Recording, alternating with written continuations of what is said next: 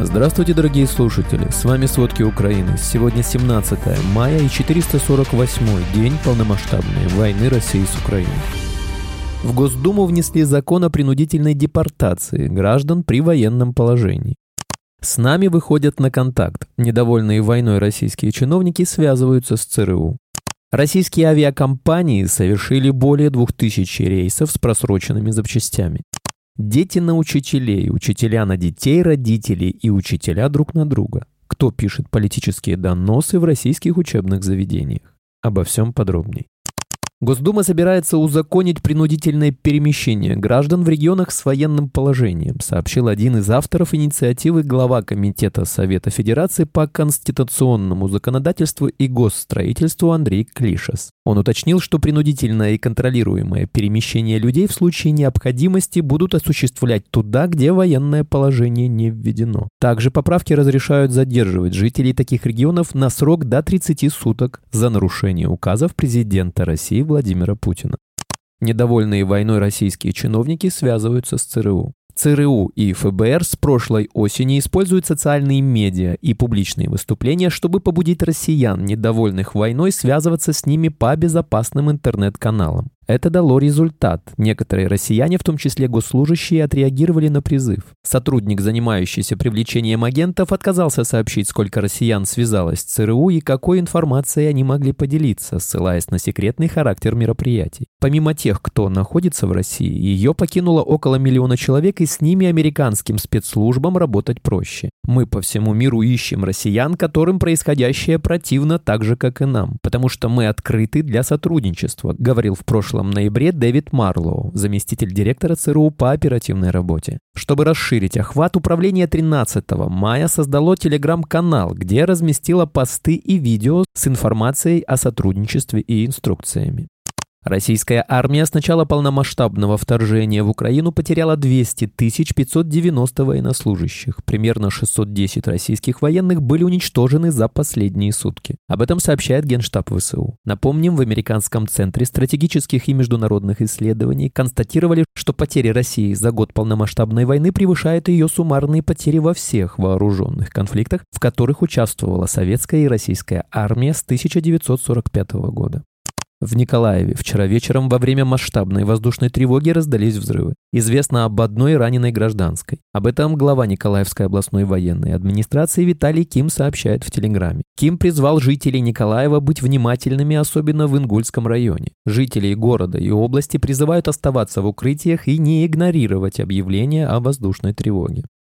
В ночь на 16 мая российская армия нанесла ракетный удар по Краматорску, что на Донбассе. Об этом сообщил мэр города Александр Гончаренко в Facebook. Он подчеркнул, что под удар армии России попали спальные районы Краматорска. По словам мэра, повреждения получила гражданская инфраструктура города. Гончаренко добавил, что пострадавших при обстреле не было.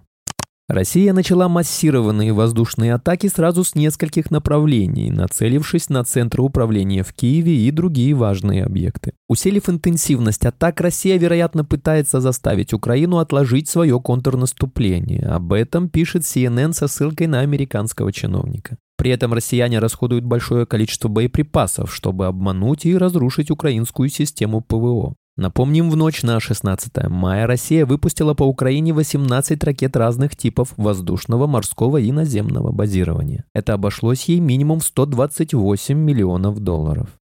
Премьер-министр Великобритании и Нидерландов по итогам встречи во вторник 16 мая на полях саммита Совета Европы договорились содействовать созданию международной коалиции по усилению ПВО Украины. Согласно заявлению пресс-секретаря главы британского правительства Риши Сунак и Марк Рютте, договорились, что будут работать над созданием международной коалиции для предоставления Украине боевых воздушных сил и средств, оказывая поддержку во всем от обучения до приобретения истребителей F-16. Сунок в очередной раз подчеркнул, что Украина должна стать членом НАТО.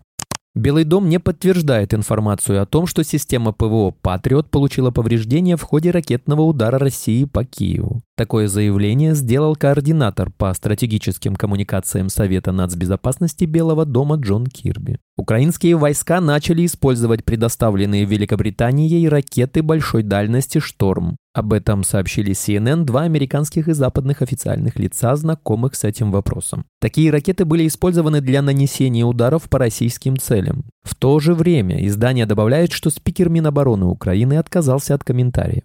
Добавим, что эти ракеты предоставили Украине новые возможности для нанесения ударов большой дальности. Эти ракеты имеют дальность действия более 560 километров.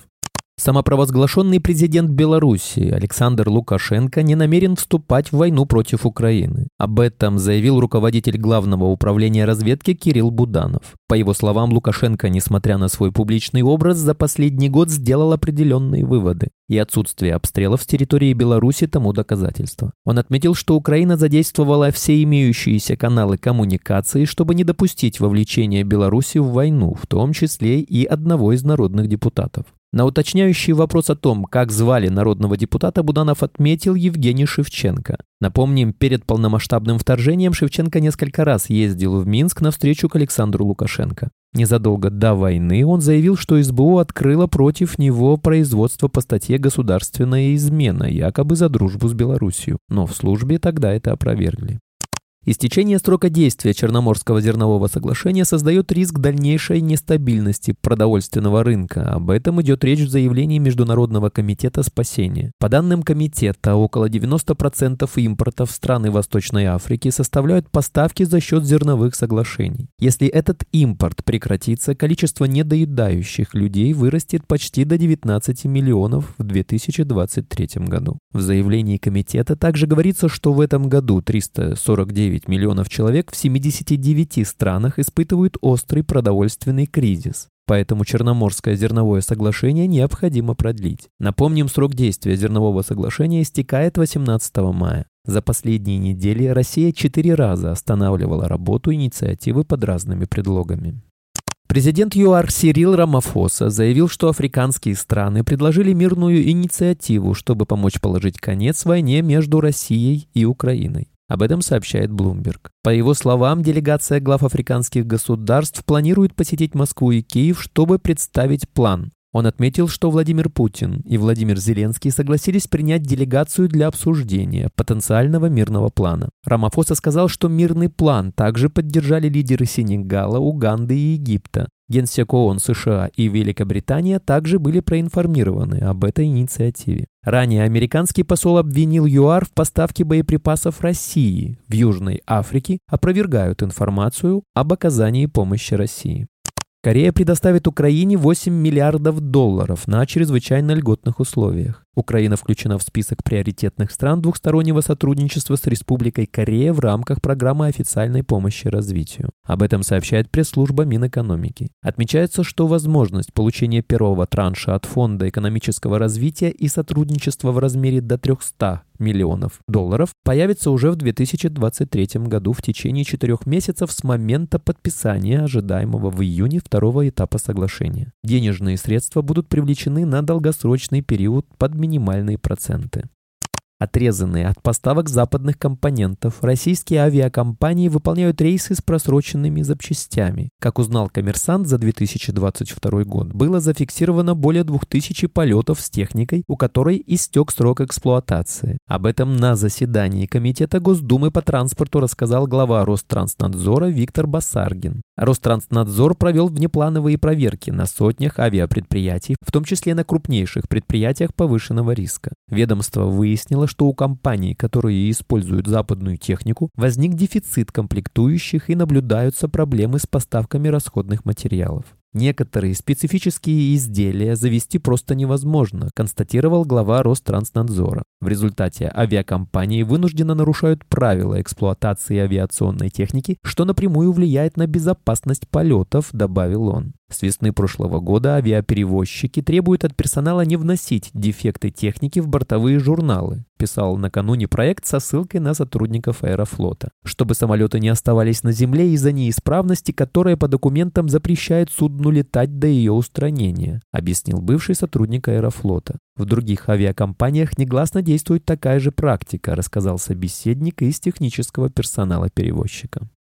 Директор школы в Пытьяхе пожаловалась в полицию на семью ученицы из-за ее прически. Донос директора о сине-желтых лентах в косах девочки спровоцировал следственную проверку в квартире родителей школьницы. Абсурдные школьные доносы стали распространенным явлением, пишут их буквально все на всех. В Пензе школьники написали донос на учительницу за слова «Мы страна-изгой», «Мы Северная Корея». По статье о фейках педагога приговорили к пяти годам условно и трем годам запрета на преподавание. Учительница английского в городе Корсакове была оштрафована на 30 тысяч по статье о дискредитации после того, как один из ее учеников записал ее антивоенные высказывания и передал их полиции. Директор школы в Некрасовке пожаловалась в МВД на пятиклассницу, которая поставила на аватарку желто-голубые цветы и запустила в чате класса опрос о мире. Девочку забрали в полицию прямо с уроков. В Курской области на учителя обществознания составили протокол о дискредитации армии из-за жалобы десятиклассника. Школьник записал нежелательные высказывания учителя на диктофон, передал файл родителям, а те написали заявление. Маму пятиклассницы Вари из Москвы обвинили в ненадлежащем исполнении обязанностей по воспитанию несовершеннолетних из-за того, что ее дочь не посещала разговоры о важном. В полицию с заявлением обратились завуч с директором. Спасибо, это были все главные новости о войне России с Украиной к середине 17 мая. Помните, правда существует, а мы стараемся сделать ее доступной. Если вам нравится то, что мы делаем, пожалуйста, поделитесь этим подкастом с друзьями в России. Также, если вы хотели бы помочь нам делать материалы еще более качественными, пожалуйста, оставляйте фидбэк. Это очень важно для нас и для распространения правдивой информации. До встречи.